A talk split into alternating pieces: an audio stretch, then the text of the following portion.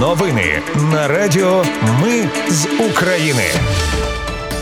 Вітаю, це Радіо Ми з України. Мене звуть Анастасія Вихор і ви слухаєте головні новини ночі та ранку 8 серпня.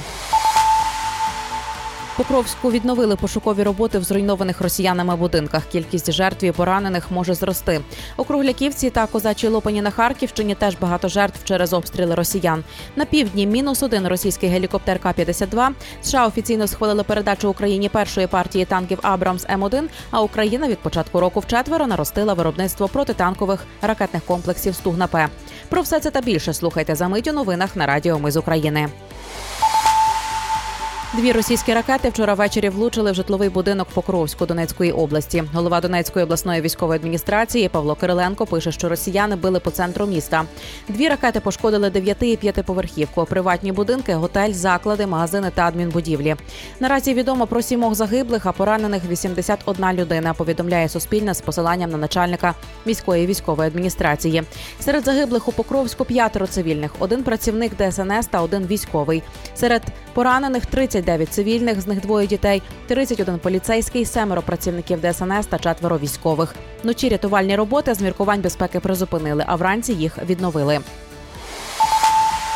Російська авіація вчора ввечері скинула 4 керовані авіабомби на село Кругляківка, що у Куп'янському районі Харківщини. Загинули 45-річна жінка і 65-річний чоловік. Ще 2 цивільних травмовані, повідомили в МВС. Коли на місце приїхали правоохоронці та рятувальники, росіяни повторно обстріляли постраждалий район, але вже касетними боєприпасами. Поранені 2 правоохоронців і 2 рятувальників та ще 5 цивільних.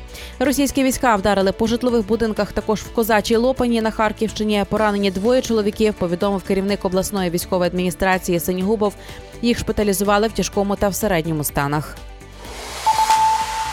Вночі Росія обстріляла 1 з населених пунктів Пологівського району Запорізької області. Горів приватний будинок, постраждала 83-річна жінка, заявили в обласній військовій адміністрації.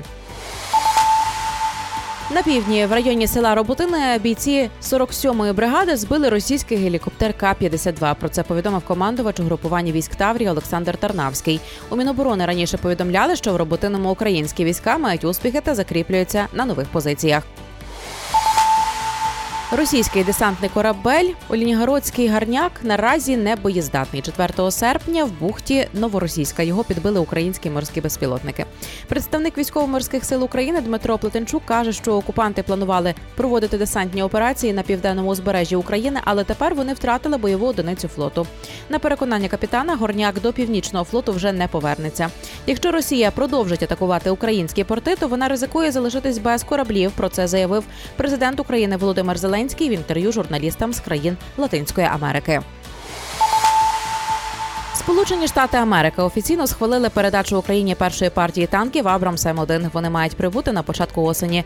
У комплекті до них йтимуть боєприпаси, запчастини, додаткове обладнання і паливо. Загалом США узгодили передачу Україні 31 танка. Україна від початку року вчетверо наростила виробництво протитанкових ракетних комплексів «Стугна-П». ПТРК «Стугна-П» – це українська розробка державного київського конструкторського бюро «Луч».